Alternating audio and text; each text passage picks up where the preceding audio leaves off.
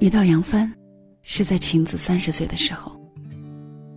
你不知道三十岁在七八线小城是怎样的状态。总之，家里人的意思就是，遇到合适的就嫁了吧。不是因为爱情，为了年纪，为了爸妈，也该结婚了。是真的没有遇到合适的爱的人吗？也不是。晴子以前也遇上过一个自己深爱的人。那时候大学刚毕业，一起回的老家。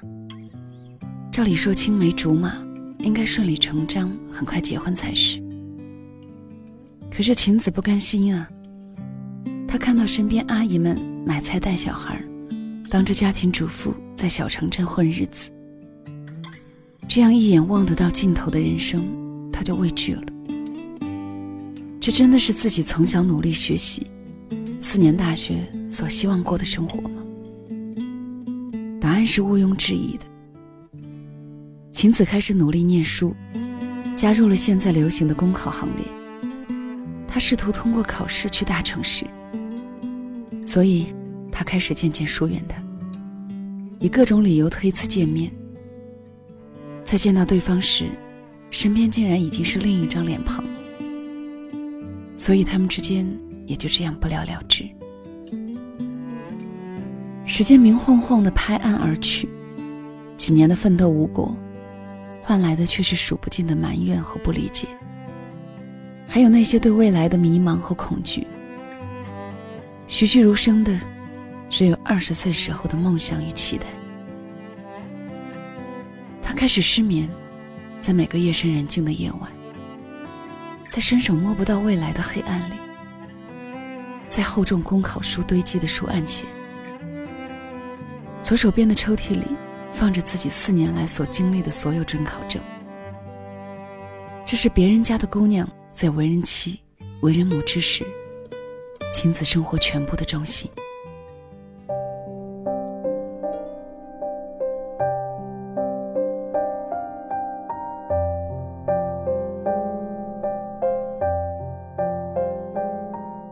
是姨妈介绍认识的。晴子出生在八月份的尾巴，是有强迫症的处女座。她对于自己的生活较真，对未来较真。同样，在她三十岁的时候，依然对另一半较真。第一眼看见杨帆的时候，她就知道他不是自己喜欢的那种类型。不高，干瘦，木讷。小时候，先处留香热映，晴子就对自己未来老公有一种幻想，应该是像香帅一样幽默风趣、风流倜傥、英俊潇洒。当然，撇开这些浮夸的形容词，在晴子心里，他应该是要有才华、有情趣，看起来要舒服，并且要非常爱他。如果早在两年前，就两年。晴子对于眼前这样的男人，肯定是不会再说半个字的。可是想想，他又忍住了。出门前，母亲把自己珍藏了多年的百宝箱都拿出来了，一件一件的在自己身上试，并且和他说着来历。这件是你妈妈出嫁的时候，你外婆亲自给我戴上的。这个手镯是我嫁进老姜家的时候。你奶奶戴在我手上的，据说在老姜家流传了好几百年了。母亲的一字一句，无一不透露着“嫁”这个词。真是恨女不出嫁。也是因为自己三十岁了还不结婚，母亲在街坊邻里之间都抬不起头。每次出门，母亲都会被问：“你家姑娘有合适的对象了吗？”我都做外婆了，你家姑娘要加把劲儿啊！听说还没对象来着。再不结婚，就真成现在电视里说的那啥剩女了。母亲的无奈，晴子一一看在眼里，却不敢提一字。家中偶尔提及此事，晴子也想妥协下来。可是真的就这样找个人嫁了？这么多年的等待与执念，全部付之一炬，值得吗？母亲也不是不讲理，看到晴子难过，也会安慰。没事儿，不想嫁就在家中住，爸妈养你一辈子。越是这样的后路，越让晴子心中愧疚。晴子就这样对着一个中等身材的方脸男人坐了半个晚上。我是杨帆，今年三十三岁，毕业于西京大学。毕业后一直在国企上班。爸妈觉得我这样挺好的，因为家境不好，买不起房子，所以一直没有找到老婆。杨帆的开场白就像面试时候最失败的自我介绍一样生硬，了无生趣。晴子想了半天，不知道该如何接下去，憋了半天冒出一句：“国企工作好，稳定。”你是老师？是的，镇上中心小学的语文老师。学生不多，有时候还要兼书法、自然课。真好，你是全能。两个多小时的交谈，大致有一个多小时是在沉默之中度过的。对方一直保持一个姿势坐着，很是拘谨。可想而知。在生活中，这也是个多么拘谨的男人。要回家的时候，他坚持要送晴子回家，晴子不让，说我自己开车，很快就能到家。你送我回去，你还要自己走回去。杨帆不再说话，默默的说了再见，转身走去，背影消失在暗红色的灯光下，好像比朦胧的灯光还要暗淡一些。其实晴子不是嫌弃对方家里穷，或者是其他，一点这个意思都没有。只是现在他真的还不想回家。这些年来相亲无数次，每一次相亲完，他都特别的失落。每一次的交谈之后，他都特别的寂寞。这就好像是世界上最高级的自我侮辱，因为遇不到合适的对象。两个适龄又要结婚的人，就衣冠楚楚的打包成商品，明码标价的将被组合出售一样。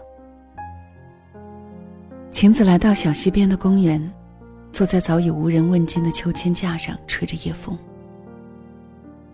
在晴子还年轻的时候，也曾想过，在她三十岁的时候，自己寻寻觅觅的另一半，会在她三十岁生日之时。为他送一束玫瑰，说出：“亲爱的，跟你二十岁的容颜相比，我更喜欢你三十岁的成熟与宁静。”而此刻，晴子回望身边，一阵秋风吹过，打了一个寒噤。二十岁时候的梦想，关于未来的念想，对于生活的期待，全部都还在。只是这些在三十岁的时候，都还如二十岁的时候一模一样，一点未变。即使要孤独终老，也要选择一座喧嚣奢华的城市，高傲的看所有繁华落尽。关于孤独终老，那年大学宿舍里和她一同讨论过这个问题的闺蜜，早已移民法国，嫁作人妇。在这之间。晴子也不停的和自己的质疑做斗争。是否也该放下这些年的执着，在这个小镇找一个适合的人安度？可是这些念头总是在出现的瞬间就被打压下去。一辈子那么长，等一个人有多难？可就在三十岁的时候，晴子所有铿锵有力的念头被曾经的质疑打败了。一辈子那么长，却不是你自己一个人的。在见到杨帆的时候，是几天之后的放学。他骑着小毛驴出现在我们学校门口。同事们都很好奇，竟然有男人会来接他。晴子还没有问，他先开口了：“我来接你下班，不介意坐我的小毛驴吧？”晴子笑了笑，上了车。是因为歉意，还是因为被质疑的打败？我不知道，晴子自己也不知道。就这样，两个人断断续续处了两个月。杨帆在国企上班，虽然说是国企，却因为是外地来的人，没有后台关系，工作量就特别大。同事也有意无意多给他一些活儿。杨帆没有怨言，只因为自己家庭条件不好，所以就把自己放得很低很低。什么脏活累活都抢着做。不过，这样的男人踏实。年底的时候，母亲又找晴子商量对象的事。他没有拒绝，说带个男人回家。母亲一听，当天就把养了好几天的老母鸡杀了。带杨帆回家时，他用他一个月的工资买了家里所有人的礼物。穿着新衣服，垫高了的皮鞋，即使不会喝酒，却依然对着家里所有长辈的敬酒来者不拒，向他父母保证一定对他好。一屋子人都止不住的流泪。晴子，杨帆是个好男人，你要好好珍惜。母亲坚持要晴子陪杨帆一起回家，还带了一堆回礼。一路上，看着已经全身起酒疹的他，终于开始正式接受，这是他一辈子要处的男人了。之前没去过杨帆家，只知道他家里穷。后来才知道，不是一般的穷。晚上他们没有单独的房间。他脸红的对他说：“要不我们去外面宾馆吧，这里没有单独的卫生间，你晚上会睡不好的。”晴子想，还是忍忍算了。结果他俩被安排睡在房间，父母睡客厅。他父母都是老实巴交的农村人，一脸愧疚的看着他。他当时就想，不能这样，坚决不肯。最后。他俩在客厅打地铺，一个晚上，晴子都没有睡。他曾经那些铿锵有力的念头，一一从眼前浮现而过，最后又再一次被所有质疑一一打败。这好像就是一场赤壁之战。质疑以少胜多，完美收官。最后华丽丽的停顿在身边这个叫杨帆的男人身上。似乎要过五十年那么久。未来是什么？未来会怎么样？晴子真的不想想。放弃梦想和执念的那一刻起，他就似乎已经要放弃全部的自己了。拿了证，两个人就算被正式公开算作一个家庭。可是他一直不敢要孩子，他也怕现在养不起孩子。都偷偷避孕。当一切看起来都尘埃落定的时候，日子再多挨几年，总会好起来的。却在这个时候，那一年国考职位出来了，有一个特别适合他的岗位，最后报名人数才十二人。他想，如果这些早一年该多好。他看着他晚上偷偷去兼职。觉得自己这生活太辛苦了，梦想瞬间点燃，好像被压抑了多年的欲望，在一张台灯前全部死灰复燃了。这样的感觉来得很快，找回那样的状态也很快。晴子觉得，这样的生活才是他想要的，才是他真正所期待的。下午放学，他不回家。谎称加班其实是偷偷复习考试。而他在外面兼职，也是深夜才能回来。晴子便毫无顾忌地发奋起来。杨帆肯干，人又老实可靠，几个大老板看他不错，带着他一起干。一个月里有意无意的两人都碰不上几次面。考完试，他觉得自己这一次十拿九稳。这来之不易的收获。在面试后进一步得到加强。最后，所有的一切顺理成章了起来，为自己这迟来的收获，错位的人生。是走，是留。这样的选择题，对于晴子来说不难回答。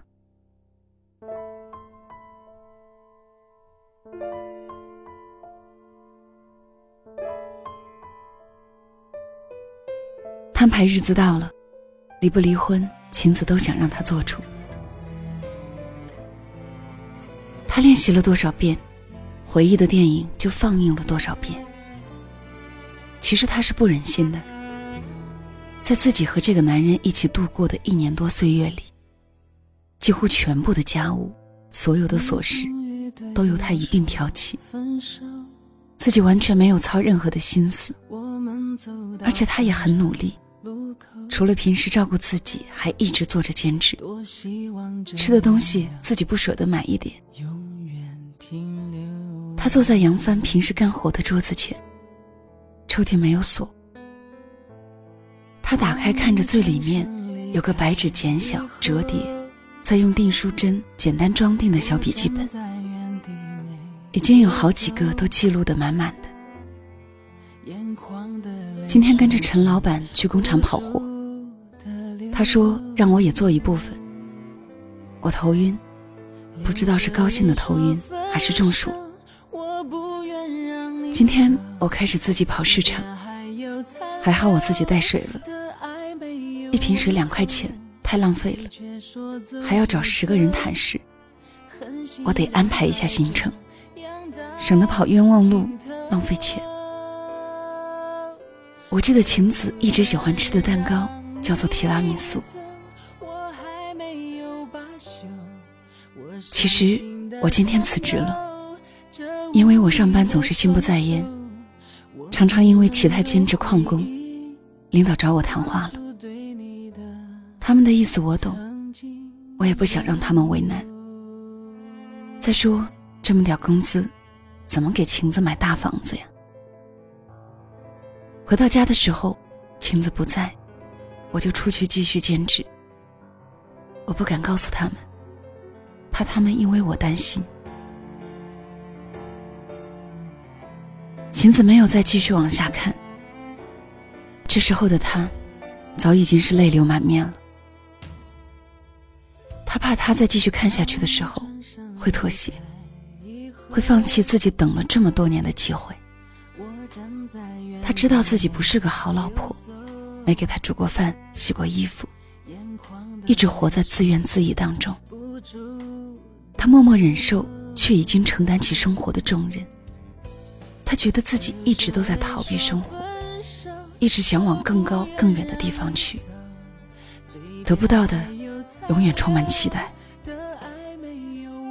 门开了，看着他一边推门，一边还在看着手中的策划方案。发现晴子在的时候，他顿时脸上洋溢满满的笑容，把手中为他买的水果拿给他。这就是杨帆，一个对于晴子已经给无所给的男人，只剩把自己全部的心血和生命交给他。这样的男人，只要认定了一个人，大概就是一辈子了。晴子说：“不了。”今天换我给你做饭吧。其实他不会做饭，家里找了半天，只找到半打挂面，还翻到一个蛋。于是晴子就给他下了一碗面，自煮的挂面外加一个荷包蛋。晴子自己尝觉得没味道，就加了一把盐，太咸。他说算了，要拿去倒掉。可是杨帆却马上夺了过去，吃的比所有山珍还津津有味。可是吃到一半突然笑容就僵在了脸上。晴子问他怎么了，他说：“没事儿，没事儿，只是第一次吃到你做的面条，太感动。”吃完饭的时候，他去洗碗。洗碗的时候。还情不自禁地哼起了歌来，是九十年代的那种，曲调都跑到十万八千里外了。可是那一晚，晴子还是没有说出口。晴子终于还是走了，没有说出口的话，变成了一封字数不多的信。杨帆，我走了，不是因为你不好，是因为我太过分。这一年里，谢谢你，在我最需要关心和温暖的时候，出现在我面前，带给我一段快乐的时光。你对我很好，只是这些年，我一直有一个梦想。现在，我想去过我自己想要的生活了。你会祝福我的，对不对？晴子字。我们都不知道杨帆看到晴子这张字条的时候是怎样的表情，只知道晴子后来并不是真正的快乐。他如愿来到了深圳，不知道有多深的深圳。他以为自己的未来将会在这片遍地都是黄金的土地上开花结果，可是他错了。开花结果的是少数人，你永远也不知道开出的是什么花儿，结的果是不是你想要的。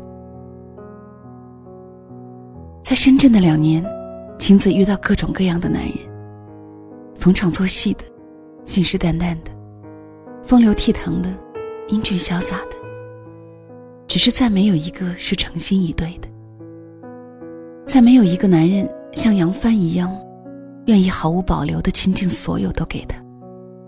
再没有一个男人愿意为他做遍所有的家务。再没有一个男人愿意为他做所有改变。在听到杨帆消息的时候，是在两年后一次回家探亲。母亲说：“晴子，杨帆说，如果你过得好，回家的时候把婚离一下。”是啊。两年了，自己已经离开两年了。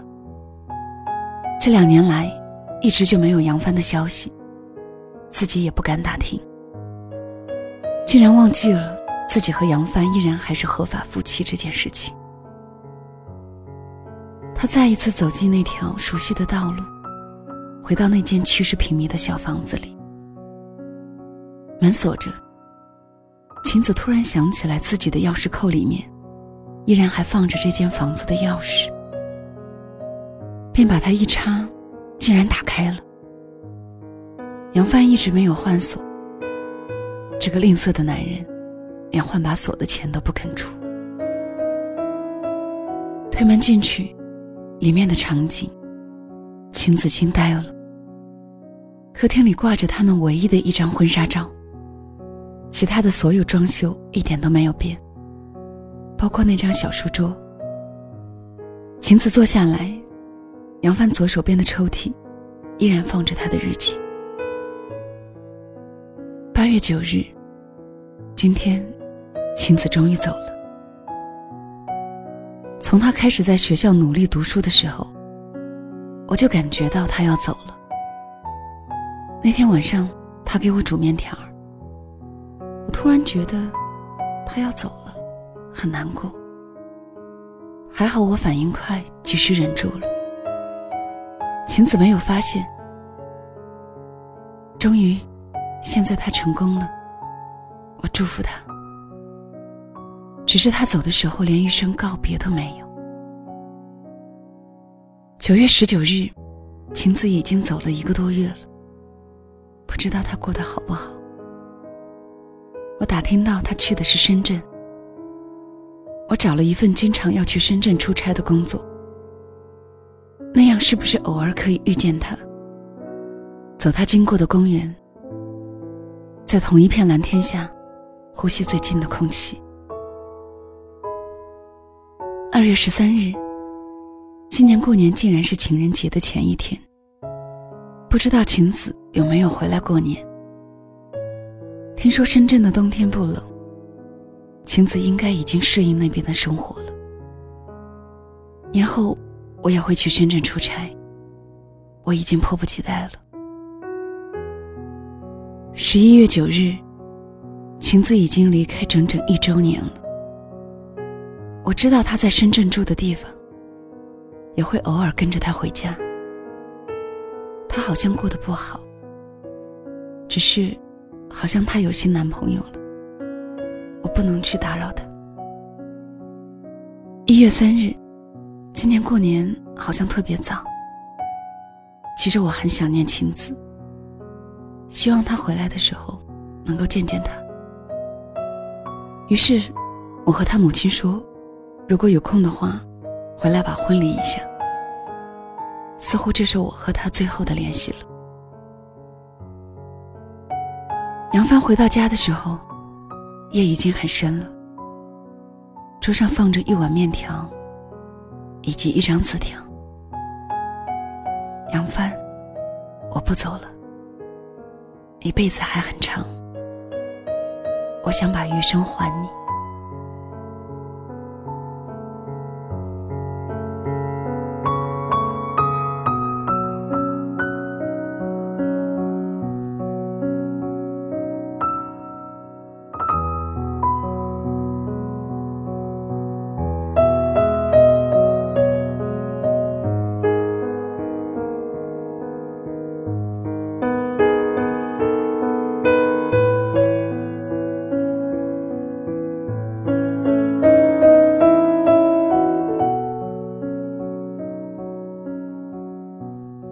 里是两个人一些事，谢谢你的收听，我是小溪，春晓的晓，希望的希。每个周日的夜晚，给你讲述那些年属于我们的故事。最近有很多留言说，小溪，你的节目越来越短了，更新的越来越不频繁了。其实两个人一些事一直是周更的，不过。以后小杰会适当的来多加一期。这是一个很长的故事，长到我怕你没有耐心去听，所以，我这个在黑夜里讲故事的人，想了很多遍，都没有把它讲出来。今天下了决心把它讲完。讲的时候，我的内心也是感动的。爱让一切殊途同归。我们转再多的弯，只要有爱，我们还会回到最初的原点。特别喜欢作者在最后的一段话：如果想知道结局，请重新看一遍开头。我们总是在结局的时候忘记了开头，所以才会在爱情里忘记了初衷。背离了诺言，多少情侣分开，都不是因为不再相爱，而是因为忘记了如何去爱。愿你和他，无论走多远，都能在最不开心的时候、最失望的时候，想想你们为什么相爱。这样，你们会走得更远。好了，今天的分享就到这里了。小溪更多的节目可以关注小溪的公众号“两个人一些事”，节目的文稿以及小溪的一些原创稿也会在那里分享给你听。晚安了。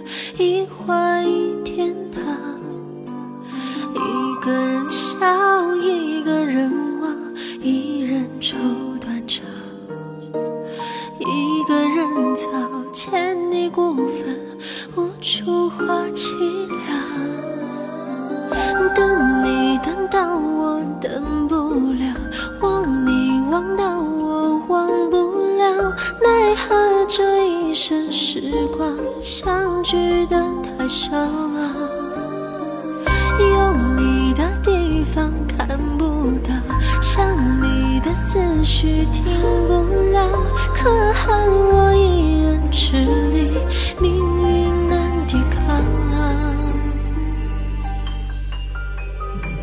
我的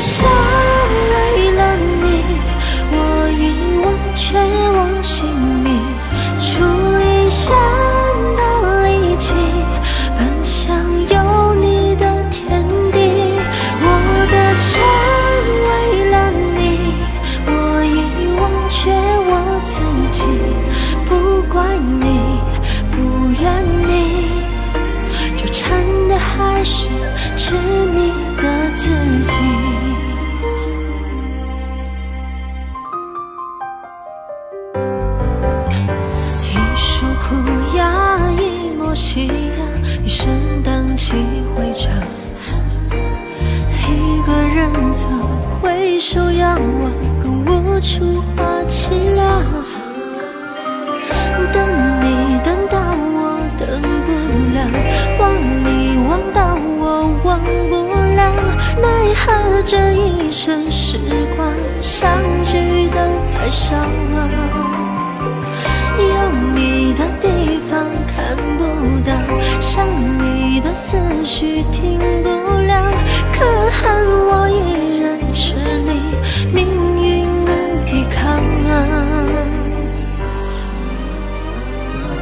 我的笑为了你，我已忘却我姓名，出一生